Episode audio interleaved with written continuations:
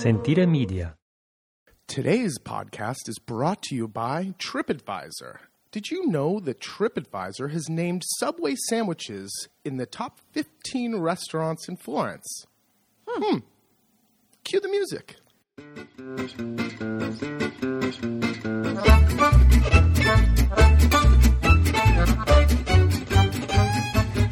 All right there, podcast fans. Thank you so much for joining our little podcast from Italy. My name is Jason. Sitting next to me is Ashley. We run, own, and operate La Tavola Marche, a agriturismo cooking school here in beautiful Piobbico, Italia. Ciao tutti. Good morning, everyone. It is 6:36 in the morning. Last podcast sponsor was procrastination, and they decided not to sponsor us this week, which is good. This podcast is also sponsored by fear. When you have guests coming in 5 days and your house is getting there but not ready yet. No, like if someone showed up today, it'd be a disaster. But that's fair. But we're getting there. I set up the podcast, right? 6:36. We got clear skies and sun, and sunny weather coming today. The sun is starting to crest over Monte Ruperto in the east, to the east of the house at about 6:15. It's starting. I love it. Spring is coming. Oh my God. Nothing makes me happier than to see the sun rise early. We are up very early today. I was banging on my wife's head at about 5:30. Yeah, about 5:30. 5:30. We had a real big day yesterday. We kind of fell into bed, and it was the first day of the year where it was like, man, we worked. It was like rocking and rolling. Sun was shining, and there was work being done all over. So yeah, yesterday was one of those. Whew. So what's going on around the house? It's all happening right now. We had a bunch of workmen at our house yesterday. We had a muratore, a masonry, two masonry guys, and a plumber yesterday, and all the work, kind of all the big projects that we needed to get done came together yesterday. So I am very happy to announce that after only 3 months of our fireplace not functioning, we now, the cement hasn't dried yet. I was going to say, you are we going to back it up a little bit? Because it wasn't just that easy as yesterday, having the operas, the workers show up. No, we have a working fireplace now. We can, starting probably tomorrow, we can light a fire in our stove again. Yes, we appreciate all you guys who contacted us throughout the winter asking about the fireplace. Do we have heat yet? So let's recap real quick. Exactly. On the 23rd of December, 2 days before Christmas, we had a chimney fire. Which was totally our fault because we put too much wood in the potbelly stove, which sent a fireball of goodness up the chimney. And even though we had the Lo Spazio Camino come out, the chimney sweep, it still caught our chimney on fire. Yep, and we still had to call the fire department. Fire department told us that if you have another fire in this fireplace and it catches your house on fire, we will not come back. They also told us we would be fine, and yet I don't know if this is the classic Italian time frame. We have not received this fine in the mail. I don't know if it got lost or was a gift from Babbo Natale because it was 2 days before Christmas, or something tells me this fine is going to show up like next Christmas. Well, you know, in Italy they have 5 years, like whether you get a parking ticket or any kind of fine, they have 5 years to collect it. So my guess is in four years and 6 months we'll get it in the mail. All right. So it's coming. So it's coming. We heeded the advice of the fire department and did not have a fire in our fireplace. We heat our first floor in the winter when it's just us with nothing but wood. Mm-hmm. So the NL bill, the electric bill, has been whew. Well, because we didn't use gas to heat. We were using some space heaters and trying to... Just keeping it so that when you're in there, your teeth don't chatter. Exactly. So you could cook and things like that, but it was no... Gaji refused to come over for dinner the other night because he was like, it's too cold. We realized we were getting a little hard skin and acclimated to it. But so finally, yes, the guy came out, which was spot on to Jason's day one proclamation that no one will be here until March. You're stupid. You're crazy, I said. And he was freaking right. So Here it is. 10th of March.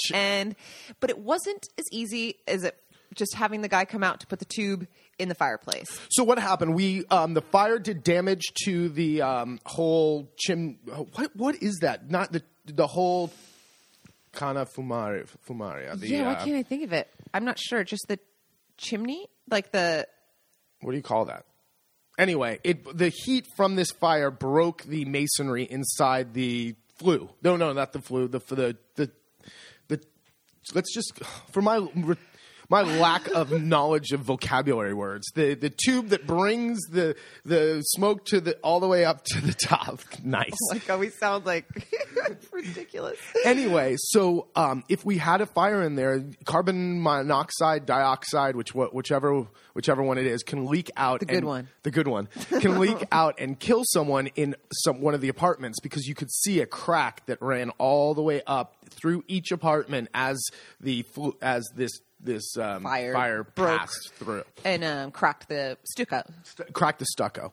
So what we had done is a double-walled stainless steel tube inserted into from the bottom all the way up to the roof to basically now insulate that. Mm-hmm. It was not as easy as we thought. This work is done by the plumber here, and his idea was, yeah, no problem. We'll tie a rope to one end, we'll drop it down, we'll pull it through, and it should take a couple hours to put together. Well, our chimney has two curves in it. It has a curve backwards, and then 4 meters later, it has a curve frontwards. Well, this rigid tube would not pass through the second. We couldn't get it through. So what we had to do yesterday was break a 50 centimeters squared in the wall of about 3 meters from the roof. Mm-hmm. Then we had where the tube stopped. We couldn't get it any further up. Then we had to lower the tube down to meet the other tube and then seal those together. Mm-hmm. Whew. When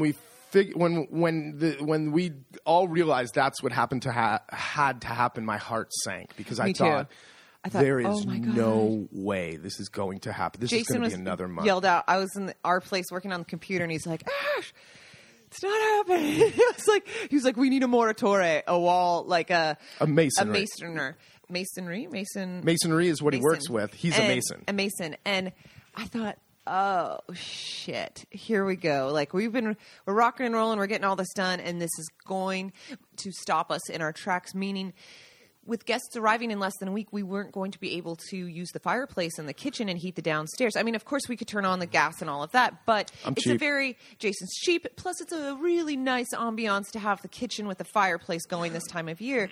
And it was like, oh, my God. Yeah, heart sunk because it's like, where the hell are we finding a moratore? To do this now because there was 4 meters of rigid tubing coming out of the out into the kitchen. There was, we couldn't get the tube any further up. And now there's 4 meters of this 20 centimeter round, stainless steel tube sticking into my kitchen. And we couldn't pull it up and we couldn't pull it back down. If we pull it back down, it would rip. Like, correct. We would lose it. Cause yesterday when he was here working on it, he was in his little, what's that called? I'd call it a cherry picker. A cherry picker, yeah. He was up on the roof and he had the whole tube and this and that. And after him and Jason were both, I mean, Jason was eating. He was working with this guy full on. He kept going, am I getting paid for this? In the chimney trying to pull this thing down and up on the roof and trying to help him and all this. And at one point with the guy up on the roof and Jason in the front yard looking up at him and goes, have you done this before?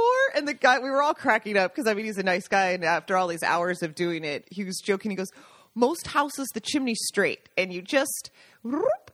Well, this is both the bellezza and bruttezza. We've talked about the beauty and the beast of living in a 500-year-old plus stone farmhouse. The shit ain't straight, whether it's the walls or the chimney or any of it. And so there's always these problem solving, troubleshooting, little fixes that need to be done. It's not a quick fix. So exactly. Finding out the moratorium was going to have to come was like, oh my God. And to my shock and surprise, this is why Italy shocks me all the time, because we've talked about it on the podcast. Sometimes you leave in the morning with a list of stuff to do and you just roll snake eyes. Every place you stop to get another thing done, whether it's going to the hardware store or picking up your dry cleaning or whatever. Some days just you have a list, you leave the house and you come home and you've gotten one of the 8 things crossed off, because that's the way Italy rolls. It's the spin of the reel. It's the roll of the dice. Yesterday was the exact opposite. Yesterday was one of those days in Italy where you're like, I can't believe this all got done. The plumber said, no problem. I'm going to knock off. This was at noon when we figured out that we can – noon yesterday. Yesterday was Friday? Yeah. Okay. Noon yesterday where we kind of all decided this is not going to happen. And he said, no problem. The plumber said, no problem. I'm going to go have lunch. I'm going to call the mason. He's at the beginning of the road. I'll get him out here. He'll break it open. It's not that big of a deal. I'll thread the tube down. We'll put them together, and we'll sew her back up, meaning the house. Yeah, and it was one of those things like, yeah, sure, that sounds great. That'll never happen today. Go enjoy your early lunch, and maybe we'll see you next week. Like, I didn't believe it for a heartbeat. Yeah, I didn't believe him either. To be honest. But to my shock, awe, and surprise, at 2:30, he comes back and says, "Thank you, Davide. If you need any plumbing work done in the Piobbico region, Davide Moretti, he's a stud." Anyway, he came back a couple hours later, 2 hours later, with the mason right behind him, and they went to town on that wall. Now, they cut the square out, which, by the way, this house is incredible. Yeah, exactly. Let's talk about this for a second. Our Kakamone, she is tough, man. When they were busting into this wall, they don't make houses like this anymore. I was watching and trying to take some pictures for you guys, and I'll put it up with the blog post and everything too, because I thought you'd get a kick out of it. But I ran downstairs. Jason was working on a whole nother project outside, and I was like, "You've got to come up here and see what's inside these walls," because we've been to, over the years, just dozens and dozens and dozens of houses that we've looked at as properties or this and that, and we've seen them in so many different states of ruin or work that needs to be done that you can see the guts of a lot of houses out here. And I was shocked what we saw. We have solid stone walls. The wall in the kitchen, because we put in – the kitchen's done. We'll get to that later. Yeah, I was going to say we'll get to that. The wall in the kitchen is 1 meter thick, and normally when you say meter-thick walls, it will be stone on the outside and then in the stone on the inside, and then in the middle of the wall will be more modern masonry or just rubble. Mm-hmm. And it'll be kind of like a gap that they either fill with those the masonry bricks with the holes in them, mm-hmm. Or they just fill it with rubble. Not Kakamone. No. She is solid. She is solid as a stone. Yeah. And it's built in the antique way where the walls at the bottom are the thickest, and then as the house goes up, they get thinner. And so you start off at 1 meter on the ground floor, and once we get to the top floor, it's maybe 50, 60 centimeters. And this was something that we were surprised in the sense of we've done superficial work on this house for years. I've never busted through a wall at Kakamone. An interior wall, yes. And it's part of why our surprise that this house was so well built is that she wasn't finished well in certain spots. And now we love this house and our landlord's great and we've talked about all these things, but like little things like the door frames or things were kind of put up shoddy at the end or not with a whole lot of love. And then to see when we drilled into these walls that it is solid stone, it was like, man, this house was built to last. She will last. Jesus. Even if those door frames fall off, she's not crumbling. So it was pretty impressive. So they did. Oh my God. Took them a half a day. Everyone was out of here by 6 p.m. They cut the hole. The mason guy also did the work on the roof. Yeah, we had some damage to the cope, the little house on top of the chimney what do you call that? You guys, I'm sorry that we're not knowing any of the English words for this stuff right now. The tiles on top, we had a bunch of those broken because of the snow and the hail. They changed those out. They fixed a couple of leaky spots on the roof, which were just due to caps for air vents that were busted off or fell off. And then fix the little top for the where the fire came out of the chimney. Yeah, the chimney had a bunch of the top of the chimney had a bunch of damage due to the fire. They knocked the top off and totally redid it. So we are good to go. I mean, don't look around the grass right now. Oh, man, they just kept throwing tiles and bricks off the top of the roof into the grass. It looks like it's just everywhere, which is – we'll pick them up this morning. But, man, Kakamone is solid and she's a beast. She is a beast. So that is fixed. We can now have heat again, which is kind of funny because the weather's turned and now it's kind of getting nice out. It was like the nicest day we've had in months, and it's like, and now the fireplace works. And it's like, oh, my God, of course it does right now.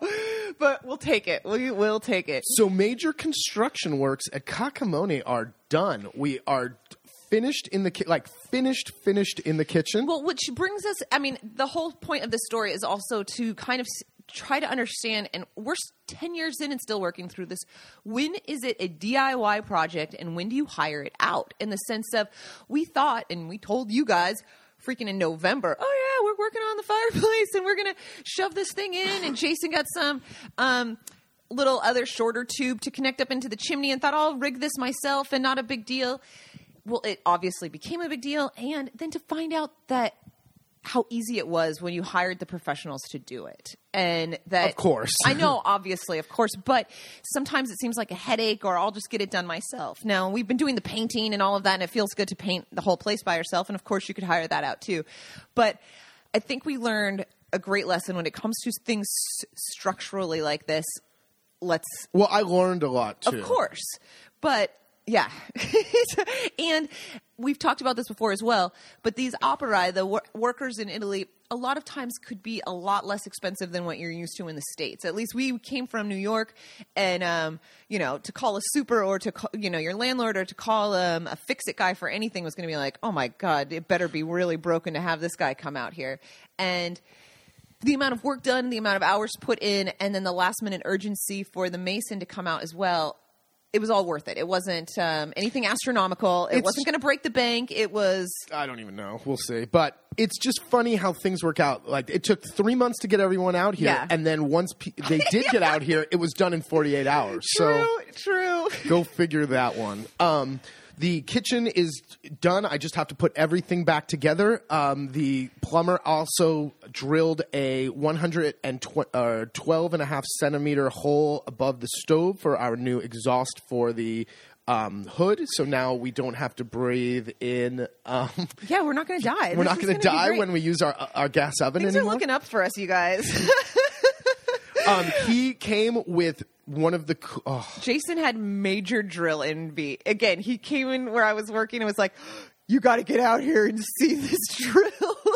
So we've been talking about doing this since we began the project of the stove. The new stove and the new kitchen. The cap, the hood of the old stove, the hole that they made was much, much too low for what we needed. Unfortunately, we have in the kitchen is the oldest part of the house, and those are literally 100-centimeter thick walls. We needed to drill the standard size, which is 125 millimeters, hole to the outside world. Well, Gaji's been wanting to just do it. Gaji's plan, our dear beloved Gaji, our adopted papa, said, well, I'll just come over with the drill and we'll do it ourselves. Like, are you insane, old man? First of all, we know you don't know what you're doing. Secondly, what are you talking about? This guy came over with one of the most badass drills I've ever seen in my life. He came with a Hilti. If anyone knows Hilti, it's a very nice... That's for Renato and Marty and some of those... very nice German company who makes power tools. And he came out with this giant drill bit with this transmission on it. Like, it was this big... We'll put a picture up on it. Oh, we will definitely. With a transmission on this... on this bit that had a hookup for the vacuum cleaner, and it had a level on it, and it had a he would start the drill and then engage the clutch on the transmission on the drill, which turned this carbide bit, and it was awesome. Wait, what about the part attached to the vacuum? Yeah, that's what I talked about. Oh, okay, I was like, I didn't know that's what you were saying. That was It was incredible. And it took him still a good half hour. And I told him as he was doing it, yeah, our neighbor down the road wanted to come over with his drill. And he was just a normal drill. And he just started cracking up and was like, that would have taken days. And there's no way it would have been straight. First of all, Gaggi's work like that's hysterical. Anyway, like we were saying, we were able to get so much stuff done yesterday, and Jason needed to get a tube to put into that hole and some skooma, some foam. Polyurethane foam. Here's a great one. So I go to one of the hardware stores to pick up a few things and this foam, and I just grab the foam off the shelf, bring it home, go to spray the foam to fill the gaps around this new tube that we put in for the exhaust. Yeah, and the plumber's here, so it's like, great, let's do it with him. He knows what we're supposed to do. I go to hit the button for the foam to come out, and nothing. Huh. We shake it, hit it again, nothing. Just like... So we're like, oh, that's weird. We flip it over, this... can of polyurethane foam expired in 2007. 2007, the year we moved. Yep, the year we moved to Italy. You guys, you know what year it is. So it was like, oh, I guess that doesn't work.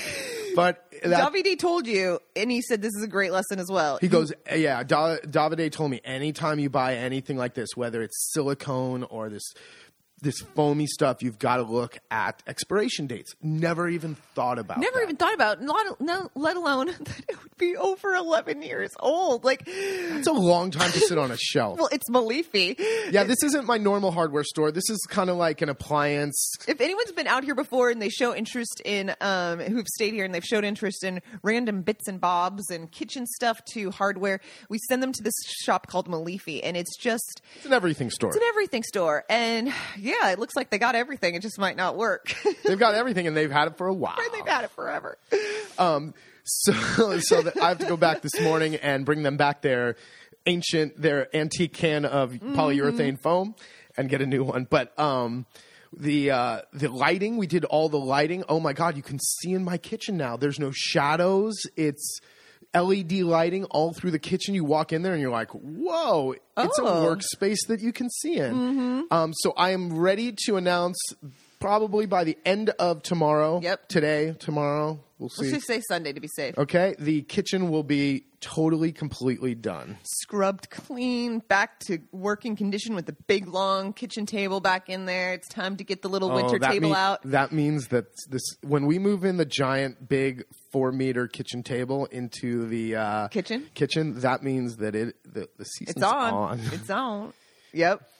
It is on. So if anyone's interested in this kind of stuff to see how homes and ruins and these stone farmhouses are rebuilt and restored, there's a great Facebook? Yeah. Renovating Italy. There's a great site on Facebook, Renovating Italy. And if you're into that kind of stuff, it's you will not see a wooden framed house on there. No, and also if you are living out here or thinking of moving, they've tried to do some great resources of locals that are recommended to do some of this work. So it's not just a shot in the dark. And it is a great resource for anyone doing home improvement and a bit of inspiration as well. And frustration, a place to vent some of your frustration as you go. So the interior of the house is basically ready. We painted the entire interior. All the apartments are repainted. We should have waited for the hall since we didn't know this was going to happen. Oh yeah. That's another thing. We repainted the hall. We just finished the whole thing. And then the guy's drilling in the walls, and there's, stone flying everywhere. It's like, oh man, we're gonna have to repaint. But I'm glad I didn't put away all the paint and all the tools for it yet. I mean, they're sitting in the outdoor kitchen, ready to go downstairs to be, put away. Mm-hmm. But thank goodness I didn't. Know. So we'll have to repaint the hallway where he put the big hole in the wall, which is we're just waiting for the cement to dry. And, yep. And there we go. Now it's time to start working on the outside. I know it. Oh, my gosh. So we're ready to go. Our first guests come for our retire workshop in Italy. On the 15th. What day? I don't even know what day today is, but if it's Saturday, they're getting here on Thursday. So, again, it's on. And then the next workshop is April 4th through 8th, and that is our Move to Italy and Start a Business. So the first one's for those who just want to retire and have a holiday home, and the follow-up one is for those who are ready to get to work when they move out here, and whether it's a business in hospitality, bed and breakfast, food and wine, whatever it may be. We cover it all, and the tax structures and how to set up a business, which can be really confusing, on a ton of catch-22s. And we try to help you guys create a timeline and work through it all. And we break up – I know we've kind of talked about this before, but the really important part is we break the workshops up into 3 sections: preparation, transition, and execution, or depending on if you're moving here for retirement, assimilation. And I think it's a really good way to kind of categorize the process. Or break it into chewable parts. Exactly. And so if any of you guys out there are interested or have friends or family that are thinking about moving to Italy and I want to have a bed and breakfast or anything, or even if they're curious for a few years down the road, this is one of those workshops. Please share it with your friends and family, because what I find most kind of rewarding is not only the ones who want to move here and take the next step, but the ones that then take the workshop and are realistic and have gotten that the information that they need and decide maybe it's not right for them or not right now. And that's okay also. That's great. I really feel I have more respect for people who come out and take an honest look at it and say, the ends for me don't justify the means. Correct. Like versus people who are dream drunk and be like, oh, I'm doing it. I'm doing it, you guys. Abroad is for me. It's true. And it kind of goes into your whole talk the talk, walk the walk, right? Well, yeah, before we get to that, we're going to do something we never do, which is we have one space. Well, one space. We have one couple or one space for one couple or one apartment available for this beginning of April workshop, and we're less than a month away from it, and I want to fill that last one. So we're going to give a €200 discount to anyone who uses the word podcast. If you email, if it's not for you, but you tell a friend, just tell them that we heard about the discount on the podcast, and we're offering €200 off of the price. Package. Yeah, package. It's a lot of fun. Back to walk the walk, talk the talk. Yeah. This is an interesting one because every year since we've started this consulting business, there is one couple or one client that it becomes painfully obvious they're the ones who will actually have the best chance of making what they say is their dream happen. And why is that? How do we know that it's that one? Well, it's called walking the walk versus talking the talk. We get a lot of inquiries. We get a lot of people who come out and want to either move here or retire here or whatever. Including, this is going to be shocking to you guys because it's shocking to us, including Italians who are contacting us about starting the business here. There's usually one or two of these people who contact us a year who you look at their situation, you look at them, and you go, they're going to make it. It's the motor. It's they walk the walk. So I think we found our couple this year. I'm not going to mention their name. No, last year we knew exactly who it was. They did the work, and it didn't work out for them right then. But we were like, you know what? They'll do it, and when they're ready, they will. They can make it happen. I think we found the one couple who has the best chance this year, and I'm not going to mention who they know who they are. And why is that? Why do I get that spidey sense that they'll make it where most of the other people won't? Well, it's because they have the right ingredients to make the dish come out correctly. And what is that? They're hungry. Mm-hmm. They have some money, but not too much. Having too much money is a blessing and a curse. And when I say too much money, I mean throwing money at this problem to solve mm-hmm. it. You can't have none, but it's not good to have too much either. And what do I mean? Well, you got to be hungry to do this. You've got to be willing to work it a lot. And just like us, when we started this, we had a little bit of money, but but really not enough. Just enough to get started. Just enough to get started. Not enough to survive. No, just to get it started. And our survival will be based on the execution of our plan. And the amount of elbow grease we put into it. And, it's not about, it's been my dream and I'm a good cook because I grew up in a family that ate. I can run a restaurant or a B&B because Thanksgivings are busy. Thanksgivings at our house, I do it every year. No. It's an overall attitude. The people, the couple I'm talking about, really have invested their everything in making this dream happen. And you just see it. You see how they're thinking about this morning, noon, and night. How do I know? Because I see them on Facebook. They're asking questions, and not dumb questions, like specific, really good, well-thought-out questions that will get emails from them or whatever. That it's like, man, they're really thinking about this, all the contingencies and all the – they're just – They're walking the walk. They're not talking the talk. Versus, we tried to sell our business 2 years ago, and there's a great example of two people that did a lot of talking and not a lot of walking. They weren't walking anywhere. Now, we were too blind to see this because we were kind of infants in this whole consulting people and knowing when people are kind of full of shit and when people are the real deal.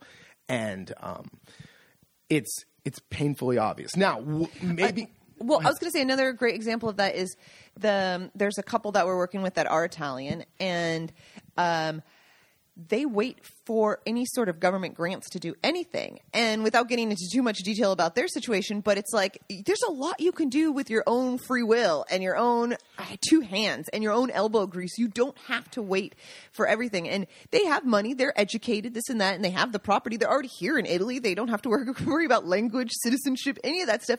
Put your energy into this house. All you need is elbow grease, a bucket, a mop, a rake, a hoe, a lawnmower. I mean, you can do a lot to your existing property or your existing idea without having to spend tens of thousands of euros. No, and they will wait until They will not lift a finger until the European Union gives them money. Correct. Which is the stupidest thing I've ever heard in my life. So it's just a very opposite. There's a couple that are exactly not even living here, speaking the language, and yet they're doing everything they can to make this happen, where then you've got someone here and they're just kind of talking but not walking.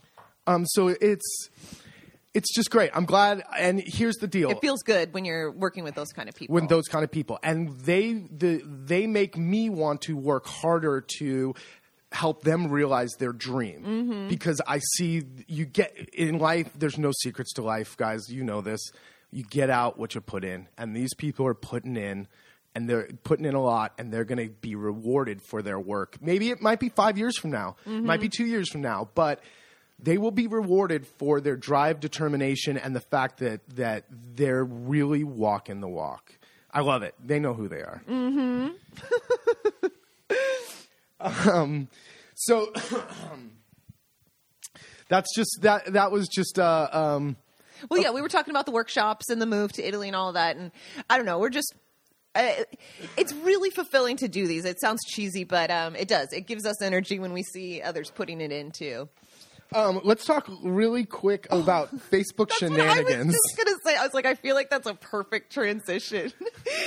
So we get a lot of inquiries and questions from guests who are going to be coming out this year, or guests who are thinking about booking, or just questions. And they're all over the map. Some are really good and some are really ridiculous. My favorite ones, and we've gotten two or three this week, is what is the weather going to be like in Italy in October or June? Or the one that I sent out recently, an email blast. If you guys aren't on our newsletter list, make sure to visit latavolamarche.com and sign up. And I sent out a blast for the spring and added a video that I had made either last year or the year before during the very end of April, beginning of May. And they wrote back that they were planning to come in the spring, but they highly doubted the authenticity of this video and that it was not filmed either in our area nor that time of year. And I was like, well, I can assure you it's along our road. I live here and I filmed it. Yes, this was exactly when it was done. And she just was did not believe the weather reports and the predictions for the spring. And I don't know. It was just like, what do you want me to say? Google it. Like, I don't know. Check out the almanac history of the weather. What am I going to tell you? And then I thought Jason was like, tell her what the Onions said, because here in Italy, they instead of the groundhog, we've talked about this before, but they read the onions and tell her what the onions. They cut an onion in half and read the onion skins, which is probably as accurate as the groundhog. Exactly. But my whole thing is you are. The same machine that you're using to write us this email will give you the answers to the questions you're asking. I am not a meteorologist. I have not studied the weather patterns of Italy over the last 50 years. Go online and type in the average temperature in Italy where you're going. Just Google it. And instead of going onto Facebook and asking questions about the weather, just go onto Google and ask the same thing and you'll get an answer versus a bunch of opinions. I don't know. It seems like such a waste of time. Is it lazy? Is it? I don't know. What is it? I don't know. But everyone's obsessed about the weather. And there's other. There's a lot of other things to be concerned about or curious about when coming to Italy. And to me, the weather is like one of the last things. I don't know. No, that's not true. I mean, if you want to pack and all, you want to pack. But why wouldn't? Why are you? No one. Why are you bringing it to a public forum? Just go to the National Weather Service. Go to ilmeteo.it and they'll tell you. My other favorite one for consulting clients is how long will it take me to learn Italian? Yes. It will take you 1 year, 2 months, and 3 days. Oh, all right. I'm holding you to it. I don't know. How much effort are you going to put into it? That's how long it's going to take you to learn Italian. Oh, which segue. I have a confession to make. Oh. And this is good. Maybe this is good. This is what I need. I need to confess. My Italian. Well, no, you can say our. Our Italian is shit. It's gone indietro. Backwards. It's gone backwards. Now, I'm sure if you don't speak Italian or have never heard it, you would hear me speak Italian. And yes, I have a very strong American accent when I speak it. But you would think, oh, he can... Oh, wow. He's just spitting fire right there. No, I say it incorrectly and I say it fast. It is my bear to cross. Why is this after 10 years?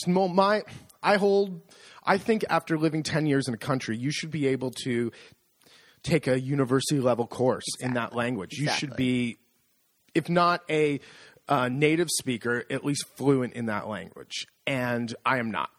Why? Well, there's probably lots of reasons, but the truth is I stopped putting the work in. Mm-hmm. We got to a certain point, probably about year 4 or 5, and then just stopped. It's that plateau. You've climbed.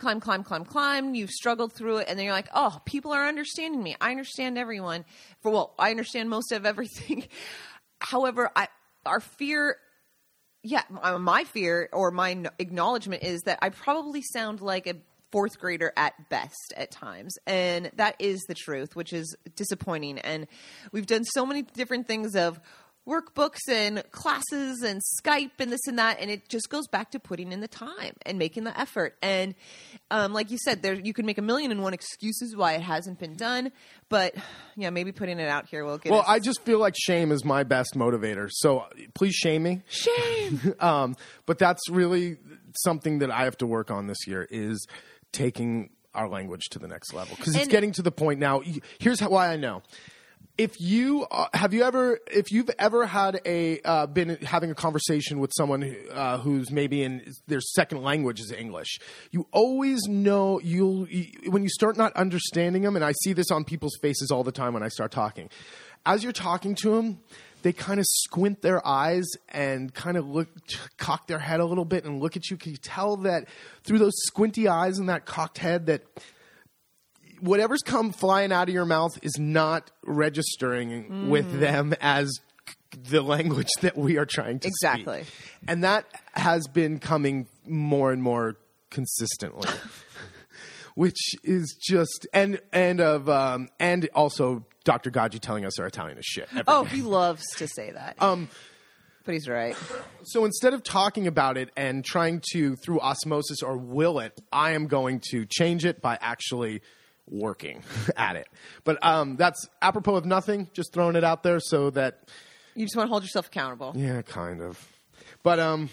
Shame. Shame is my motivator. What is yours? Spite. So I might not feel as ashamed as Jason, but if he starts working on it, then I'll freaking jump on board just to spite him to try to do it better or faster than he will. Yeah. All right. What's going on around the area? We talked about what's going on at the house. What's going on? Okay, water cooler talk. Water cooler talk. What's going on in the area? So, well, the snow's melted. Snow's melted. The weather is kind of flipped a little bit. Spring's on its way. We see confused bees hanging out on walls, and like the bees are all confused right now. They're all over the place. The infrastructure in our area is crumbling. The snow, we had about 3 feet of snow about in our area, in our little valley. Cumulative. And then we had the freezing rain, and check out the blog for a bunch of cool photos or Facebook of that, which was spectacular, how it just encrusted everything in a beautiful encapsulation of ice. And then we had the rain, and the rains came for days. So this heavy snow, ice, and rain has made things... Everything melted at once. Correct. Now, thankfully, it wasn't like the storms we've had in years past where the snow was so heavy that it was breaking the trees. We weren't having that problem. It's now flooding and breaking the roads. They, like Jason said, the infrastructure is old and crumbling. Yep. And so the back way to Apecchio over the hill, that road about a kilometer down the way from us has totally fallen away. I mean, it's just we're not talking about a mudslide. No. The road fell into the river. It is closed, and everyone is of the opinion it will never open again. No. I'm going to have to update our driving directions because GPS likes to tell people to come the back way. Here's another great one. We send our guests very detailed directions because we live down 6 kilometers down a dirt road. We send them very detailed directions to get there. Please follow these. It is always comical to me when people decide that they're not going to follow those directions, but they're just going to follow Google Maps on their phone. Great. That's up to you. You're a big boy. You're adults. You can get here however you want, but we have given you the directions for the safest and easiest route to our house. So this Google Maps or GPS will take you the back way, which is true. If you're coming from Rome or Florence. If you're coming from the west. If you're coming from the east, from the Adriatic coast. Oh, sorry, a cat licking a box. You'll be fine. Now, if you do that when you're coming to our house this year, you will not be able to get to our house because that road is now closed. It's my favorite one was 2 or 3 years ago when these two girls, they were very ditzy, very hipster, high-waisted shorts. They were getting lost the entire time. And finally, they were getting so close. And I'm like, all right, follow the directions, follow the signs, da-da-da-da. And they call and back again. And we're having dinner. So it's one of these things, too, where they're already late for dinner. It's back and forth. We've been waiting for them. We're all getting frustrated. It's getting dark. They're frustrated, I'm sure. But actually, they weren't. And they're like, oh, my gosh, we saw your sign said to go to the right at the split in the road, but our GPS told us to go to the left, so we followed that. And we're, like, lost up here. And it was like, what are you – you saw the literally – not just following my directions. You saw our road sign that said head to the right, and you thought, GPS says left. I'm going with GPS. What the hell is that? Oh, my God. That was the best because it was like literally they saw the sign in front of them. It wasn't just, okay, she sent directions, but I'm not quite following it or understanding, and we can't find this road. No. They're on the road. They're at the cross. They are moments from our house, but decided we're going to follow that device in our hand instead. And it was like, oh, my God, which then took them almost another 45 minutes to backtrack. They went all the way through the hills. They were at the beginning of our road. There's a bivio. There's a split at the beginning of our road. There's a fork. There's a sign right there that says La Tavola Marche and has an arrow this way. Totally. They decided, nah. They're lying. Anyway, if you're going to come to Italy and drive around, do not trust your GPS. No, and especially, this is a great point, double check if you're staying at a country inn. This is obviously different if you're in the city, staying in a we're not talking city. About using a GPS to get somewhere, an address in Rome or... No, that you do need. But out here, make sure to either contact the place you're staying or relook at their website before you get on that plane and see if they have detailed driving directions, because it ain't easy. Better yet, go online and buy the Michelin map of Italy. It will cost you €25, pounds, dollars, whatever spiral it is. Bound. It's a spiral bound, very detailed map. Don't come here and drive around with just a GPS or just a phone and think you're going to find where you're going. Hard map. I know. Not the one from the rental car agency. No, that's not a real map. Has a, Bologna is huge, Florence huge, Rome is huge, and then there's like no back roads or anything like. And they're like, we got this map. It's like, no. It will save that investment. Before you leave, will save you tons of time once you get here. Possibly fights. Don't forget, you might be hungry when these things happen, and you might have hunger fights. It's bound to happen. It still happens to us at times if I don't have the freaking hard map. Oh my God, this happened to us in last autumn, and you freaked out. I freaked out. We have. In each car, we have a Michelin map, the spiral-bound one, and I forget where we were going. Oh, we were searching. We were looking at properties, and Ashley's following the GPS and got us so lost. And she's the navigator, I'm the driver. So I turned to her and I go, well, what does the map say? Well, I'm following the GPS. And it's like, Ashley. You were like, don't you know? And we make fun of these people. We make fun of these people. What are you doing? As we were on some back road on top of a hill. We could see the Rock of San Marino. Oh, my God. And there was nothing else around us. And I go, where are we? So please do yourself a favor. And that's true for driving in any country you're not familiar with.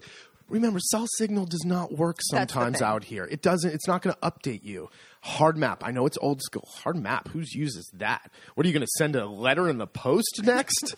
Typewriter. You're going to type with a typewriter? Hard map, guys. It doesn't lose batteries. It doesn't lose signal. It doesn't break. It's there for you. Use it and learn how to read a map. Mm-hmm. Very important. Okay, what else is – so what about the infrastructure? The roads are crumbling badly. Now, this is nothing new, and we're going to talk about the political mess that Italy is in, which is nothing new as well. But it just seems like at the end of every winter, you look around and you go, holy crap, everything's falling apart. And then they'll do some little fixes and get it back to a state that's – kind of acceptable, but you think these are the freaking Romans who built these roads and infrastructure that's so famous, but it just they're not able to keep it up, unfortunately. And so for any of you guys coming out to our place this year, we pre-apologize for the state of our road. I think they might have to fix it. But that brings me to my next thing. Since the back road we can't come, we are in the comune of Sant'Angelo in Vado. The village of Sant'Angelo, that's our village. Now, we are not close to that. We're on like the outskirts. It's the border is the river. So we're right on the river. We're like the last farthest house to the east of Sant'Angelo. So the postman, we're the last stop for the postman. Like we see him. It's like from what was the Bill Murray's? Funny Farm? Funny Farm? Or not they move out to. It was Chevy Chase. Where he moves out and the drunk postman comes and just throws the mail at him. Exactly. It's kind of like that, except she's not drunk. But she comes speeding down the road, shoves the mail in our box, and then takes back. Oh, just rips away. Rips away. Well, we have not gotten mail for 2+ weeks now. Nope. And the roads. First, I thought it was just snow, whatever. Yeah. Sometimes, mail doesn't really come because it's bad weather and they don't. But no, they cannot drive out here unless they go all the way. A big circle from Sant'Angelo to Urbania to us, which is a 35-minute. So the back road is like a probably I would say 10, 12 kilometer drive versus a. Almost 30. Yeah. Almost 30. So we have not gotten mail. Our road is unusable. They changed the garbage pickup. We used to be able to throw recycling and garbage in any of the bins that you find in the local area. You just paid the tax and it was free for all. Well, they changed that a little bit. They now give you your own cans. Well, Not us. We don't have our own cans. We would still go into the center of the village and dump it. Well, now we can't get to Sant'Angelo where they have the open can, because Piobbico went to their own, you know, personal cans, where Sant'Angelo is still using the system of everyone can just dump it in everything. So I can't throw any garbage away or recycling away. We can't use our roads. So when our tax comes this year to pay the local community tax, I am not paying it. I will, with the receipt, I will send in photos of the road. I will send in photos of our mail that has never been delivered. Empty box. And I'll send in photos of nothing, because where our garbage cans should be. As soon as they're ready to provide the services that my taxes pay for, I will be more than happy to write that check. But until then, we're protesting. They can kiss my ass. I am not doing it. And the greatest part is our landlord, Fusciani, is right on board with us. And this is what you have to do in Italy. And here's the thing. I bet you it'll fly. Yeah, he's like, we're going to tell him you can't pay rent because you can't have guests. And he's like, you know, you got to make it more dramatic and shameful in these things. Now, we've tried to get the road fixed. We've made videos. We've sent it. We had Rai, the local news, come out. Shame is not working anymore. No. So I think that now we're going to have to go to the next step, which is the way that you get people's attention, which is financial. The purse strings. Yeah. And that's just part of dealing with Italy. It makes life interesting, I'll tell you that. Well, speaking of dealing with Italy, oh my God. So we've talked about Amazon and this stuff coming, and we were doing some last-minute purchases on there, and the card wasn't working, and it was like, what's going on? Tried to log on to the website. The credit card blocked me out of there, and it's like, what's going on? I called they call it numero verde, the green number, or 1-800 number, which they still charge you to call, so I'm not sure why it's green. It should just be red, but charge you number.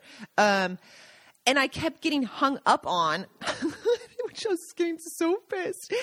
And I go into the bank, and they're like, oh, well. And finally, I get in a hold of another phone number, and they're like, we think you have fraud, and we think that your credit card has been cloned. So you need to – this was awesome and weird. You need to wait 3 days and then go to the bank and talk to the bank. And I was like, what's this? Jason was like, are you sure you – again, like we were saying, our Italian's not 110%. We're pretty damn good. But he's like, are you sure they didn't say you must go within 3 days? And I was like, no, I don't know why, but they said wait 3 days. It seems like a weird thing.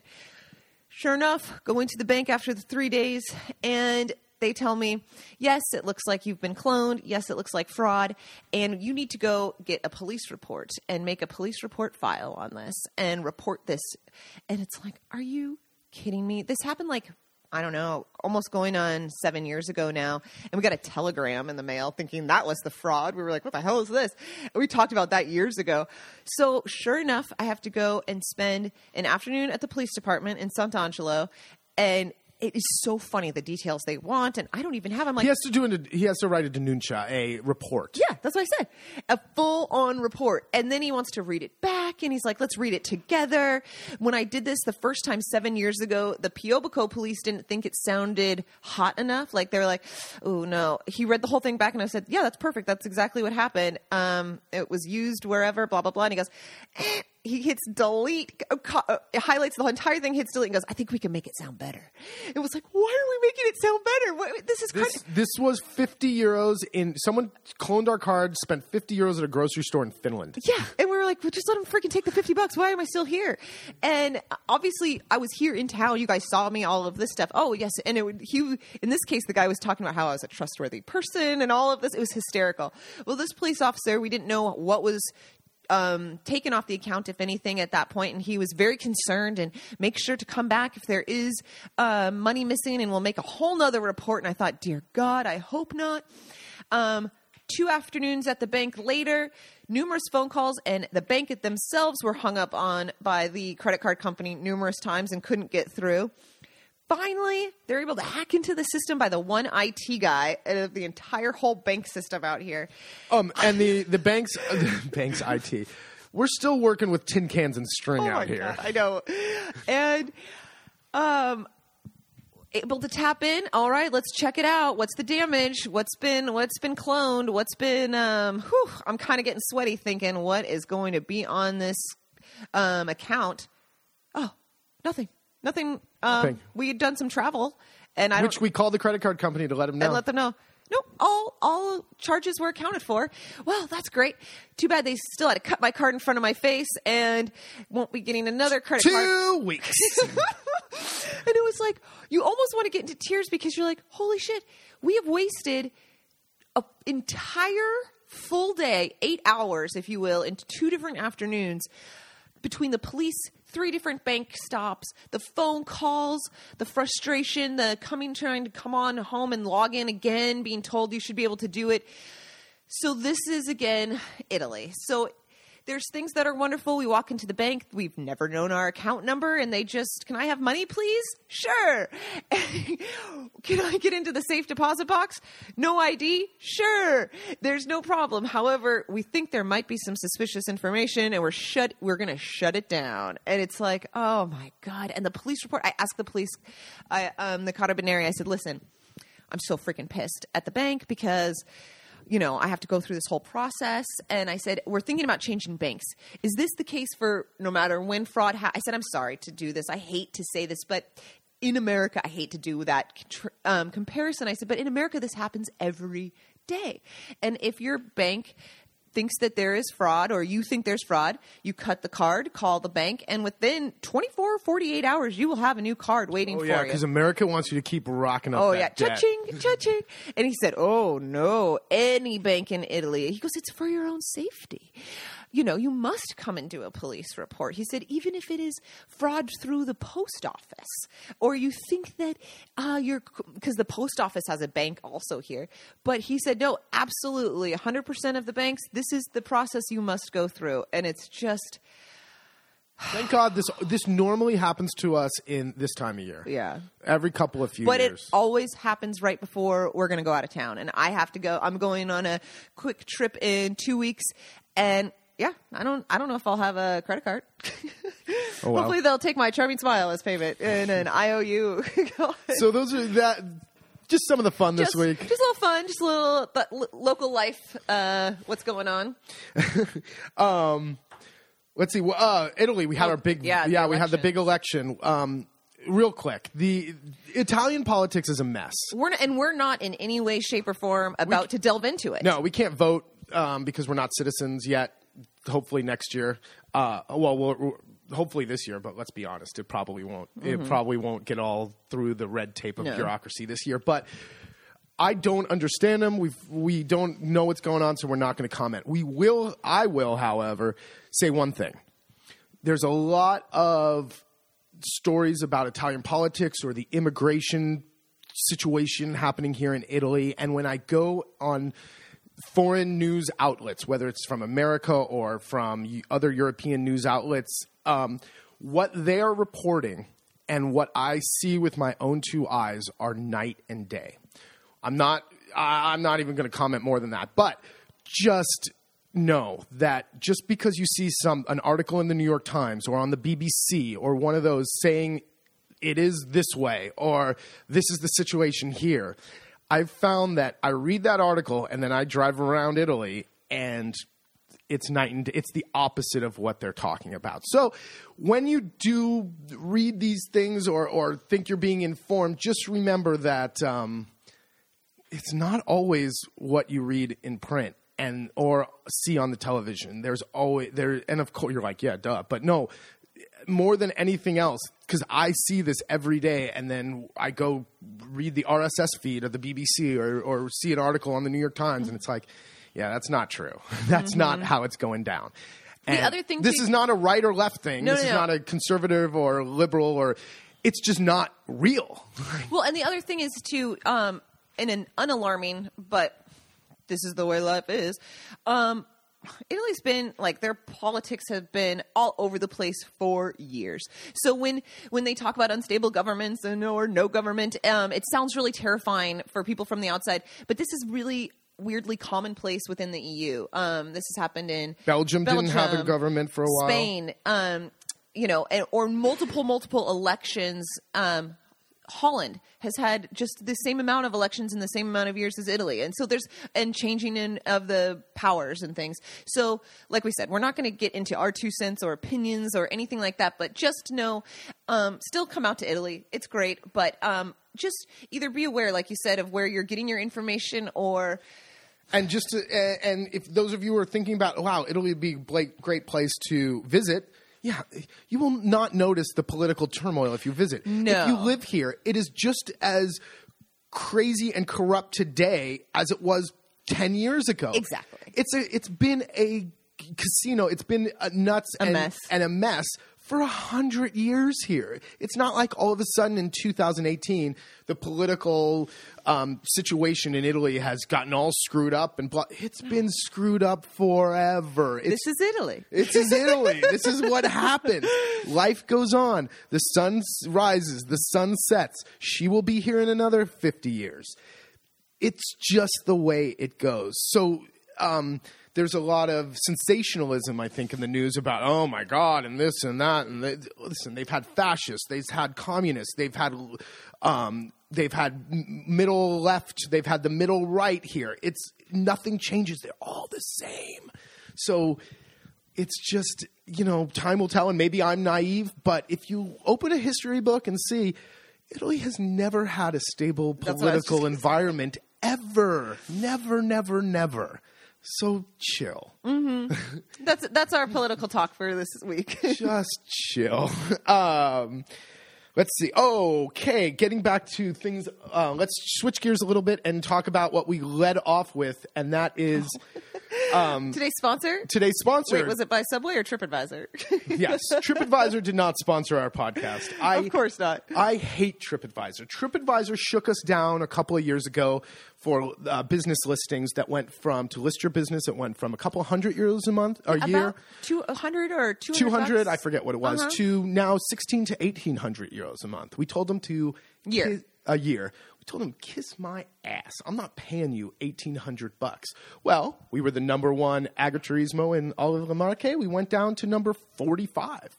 And we were joined by the number 2, 3, 4, 5, and 6. So what TripAdvisor said, kind of their game plan was, well, we know the top 10 aren't going to pay us.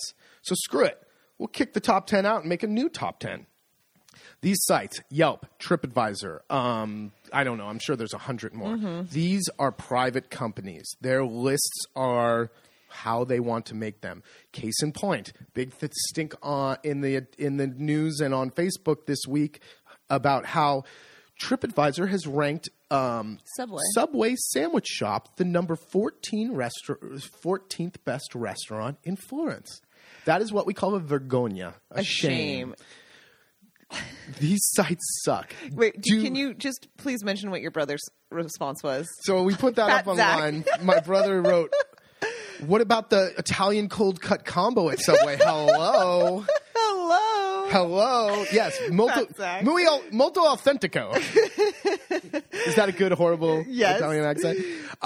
Yelp, TripAdvisor. These don't. What I suggest is if you want, check out some of those places. Fine. TripAdvisor and Yelp if you have to. Go for the blogs. There's so many other people or other Italian sites and see where the Italians are going, where other people who you trust their opinion are going versus these sites that are being paid to change the analytics. So it's really important to not follow these sites blindly is really what our point is, because look, if Subway's number 15 out of God knows how many restaurants in Florence – it ain't right. No, it's not. And that means there's a lot of people, though, going to Subway to hit those numbers. No, not necessarily. If Subway writes TripAdvisor a big fat check, that's true too. It's disgusting. It's just, listen, you got to wade through all the bullshit to get to the truth. It's whether it's on in the news or on trip. Like, there's a lot of just crap. Just have to keep your eyes wide open, mm-hmm. Right? Another great article that came out this week on bonappetit.com, which normally like Bon Appetit, it's okay. It's okay still. Has a great article from Jeremiah Tower. Jeremiah Tower is one of those old school chefs. He opened Chez Panisse. Stars. Chez Panisse, yes. in Chez Panisse, and also a very famous restaurant in the 80s and 90s in San Francisco called Stars. And his whole thing was... Well, do you want to just read the intro, the first two or three paragraphs real quick? So, quote, "These crazy-looking foods that are for desperation and done for the gimmick value and will disappear," he says. Says of cheese pulls and towering milkshakes flooding social media. "People are always looking for something new, but you don't have to change all the time. You have to do it well. If you do anything perfectly, even if it's something as simple as a hamburger, it's everlasting." I love these old school guys. Why? Because he's right. What's good 30 years ago is good today. Scroll down to like two more paragraphs, because there was the other great thing about the... What are the little, when there's these little... First of all, Tower... I'm just reading verbatim. First of all, Tower doesn't understand why people have to make things so complicated, especially when it comes to fussy plating. When there are little dots on a plate, am I supposed to stick my fork in each sauce? Am I supposed to drag my finger across the plate, smear them together, and lick it off? He questions. "A spoonful of sauce slid on the plate looks like a cat's ass has been used to drag the puree across. It was novel at first, but now it's done in Los Angeles, Tokyo, London. You have no idea where you are in the world because the plate is exactly the same." That I was always taught nothing goes on a plate that's not edible, right? I see pictures of dishes on pieces of wood. You can't serve a dish on a piece of freaking wood. You can't eat the wood. I'm not talking about a wooden cutting board. No. Where I serve steaks on gorgeous handmade wooden cutting boards that we beautiful like picnic. I'm talking about planks. Like you found a piece of wood in the field and you're putting it on that because it looks rustic and it has, you know. Yeah. Italy, the high-end Italian food, they are so stuck in 10 years ago with the goddamn dots of sauce and the ring molds and the just the nonsense. Well, this is exactly what we talk about with high-end Italian food, where it misses the mark for us, or we're not able to connect because, exactly, you might as well be in Los Angeles, Tokyo, or London, or New York City, and not here in Italy, because that doesn't represent the food that you want to eat or the history of the food that you're craving. And I understand they want to elevate it and do these things, but I'm not into it. Quote, "There's a solid rule that Tower sticks to when plating. Whenever at home or in a restaurant, the more than 4 ingredients is overwhelming. Think of it like this. As a kid, you get a box of crayons with 8 colors. You're so excited that you upgrade to the box that has 40 in them," he analyzes. "But when you draw and mix them all up, you get brown. You always get brown when you mix more than 4 of those colors. That's what happens on a plate. You get brown." Does he mean poop? Maybe he's just not being you get shit is what he means. Yep. Right now in restaurants, it is more important to have a plate that you can photograph for Instagram than that can taste good. Now, it's of course, or satiating. I was always taught you eat with your eyes first, and that is totally true.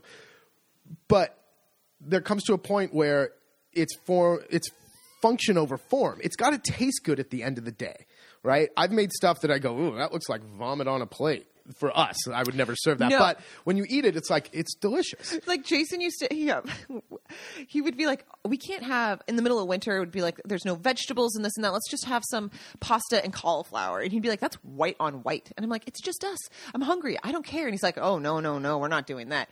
So he does take it to a little bit of an extreme, but you do eat with your eyes. But keep going. This article, like he said, is on Bon Appetit. We shared it on Facebook, and I'll put it in the link as well on the blog for the podcast, but it's excellent. And it's just great that these old school guys, the Jacques Pepins, the Jeremiah Trotters, the Alice Waters, I'm sure I can name 4 or 5 other ones. These are the people that I grew up on. These are the legends of the kitchen. They are still here, even though he had his heyday in the 70s and 80s. He's still around. So is Alice. So is Jacques. Why? Because they're real. They are real chefs. They're real. They understand that fads come and go, but really what people want is honest, real food. Mm-hmm. And in 5 years, whenever this trend of ridiculousness ends, people are still going to want something simple. I have had a rebirth since coming to Italy. When I cooked in New York, it was what was in fashion, not what was in season. Here has taught me that if you just look around you and take what's available at that time local, not even, I hate to use the word local. If you just keep it simple, in the end, it's better. Now, that might not be your, you know, think about molecular gastronomy that was really popular in the early 2000s. Is that around anymore? No, I was just going to say that. Are people doing foams as much and the... only here. Foams and the stupid, making the like, turning an egg, but the it's not real. It looks like an egg, but it's not an egg, and not really so much anymore. And I think it's ego-driven because in order to me justify my self-worth, I have to transform these ingredients into something else. And I've learned here that that's not really what the essence of seasonal eating is. It's more about the less you do means that you're more skilled. True. It's the same thing as bigger, faster, stronger in the sense of how we have changed when we watch sports and you want to see bigger hits, more points, this and that, and how it's changed the game in sports, football, whatever it may be. It's the same with the television has changed the way food is either eaten, plated, talked about, taught, where the people Jason's talking about, I mean, these are the old school, whether it was previous teachers he had at the French Culinary Institute or PBS shows that he was brought up on and your Yan Can Cook and all of these things too. But it was like we did a Facebook video the other day about lids. Nothing sexy, no food wars, no extravagant ingredients or anything flashy. It was just talking about three different types of lids and how to use them. And I think that's part of it is it's that bigger, faster, stronger in the kitchen as well. Well, when I say that because I like that catchy phrase for the sports analogy, but it's got to be bigger, brighter. It's the wars. It's like so intense and extreme. Food has gotten that, like you said, it's just gotten away from the simplicity. We're chilling we're chilling and grilling, or it's the bitchin' kitchen, or it's all this gimmicky crap. And guess what? They'll come and go, but it doesn't have legs. No, and it doesn't really teach you any sort of techniques and fundamentals or how to really cook in that sense. But so next time you go out and you pay too much money for this something that looks pretty, but in the end you're like, just remember that. Mm-hmm. It's the more people that catch on to this and the more you can talk about if you're talking with your friends and food comes up, let's go back to what's good and simple and honest instead of what's flashy, what's gimmicky, and what makes a great Instagram photo. Mm-hmm. What a bunch of bullshit. And it's maybe you kind of said this before, but it's not what can I do to this to make it great? How can I make these tomatoes that I grew, this beef that was raised down the road, how can I... you say get out of its way. Get out of its way. Exactly. You don't need to do anything to it. Here's what you need to do to that piece of meat. Cook it properly and season it properly, and that's it. Yep. That's it. That's it. You don't need to turn the... it into a eggshell to hold this... I don't even know. But... all right, I'll get off my high horse on that. Holy crap, we've been an hour 10 already. I'm getting hungry. Okay, let's see. Well, for the podcast people out there who enjoy listening to other podcasts, I was interviewed recently on Hot Content, a new popular UK podcast about marketing. And so if any of you guys... are interested in different ways of marketing or our story and how we did it and whether it's online or social media and print or just small business, big business, check it out. Hot Content, I think I'm episode number 10 or something like that. They just got started, but they're doing really popular and available on iTunes. Yeah, they're doing really popular on iTunes, Hot Content. All right. I think we got to get moving because we spent double the time I thought this would actually take. So no book this week. Next podcast we'll do – last time I did 2 chapters, I think. So we'll skip it this week and continue on for the next podcast. All right. Bring us home. Let everyone know where to find us. All right. Don't forget to tell your friends, family, or for yourself to mention podcast from Italy and for a €200 discount on our upcoming workshop on moving to Italy and starting a business this April. You can find us at Tavola Marche, LATAVOLAMARCHE, latavolamarche.com. Shoot us an email at info@latavolamarche.com or follow us on Facebook, Twitter, Insta. You know it. It's all at La Tavola Marche. Thank you so much. Have a great week. We will be busy We will be busy little beavers. It's all happening. Yes, and do check the blog and Facebook, because I will be posting pictures of the drill envy of Jason and some of this fun stuff we've been talking about on the remod of the finishing up of the house. We want to thank everyone who listens, the dozens of you out there. You guys are our what do you call them? Bell ringers, and you are our hardcore fans. We really appreciate it. If you like what you hear, you like what we're doing, the greatest way you can thank us is just tell a friend. Oh, thank us. Why would you thank us?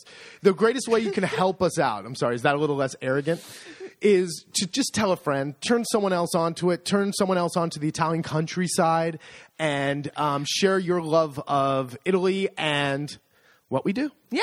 Thank you so much. Have a great day. Buona giornata. Peace. Ciao, ciao.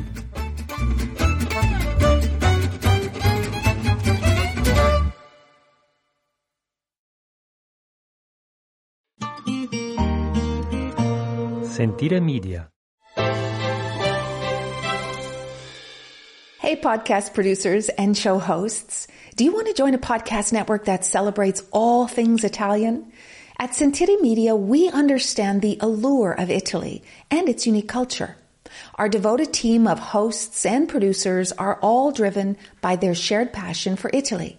And we work tirelessly to create the best lifestyle podcasts and content that will whisk you away to the very heart of Italy. With us, you can savor the mouth-watering flavors, get lost in the stories from the past, break down the cultural barriers, and truly immerse yourself in the vibrant traditions of this intoxicating country. If you have a great podcast idea or are already in production and would like to join Sentire Media, head over to sentiremedia.com. That's SENTIRE media.com and find out how to submit your show.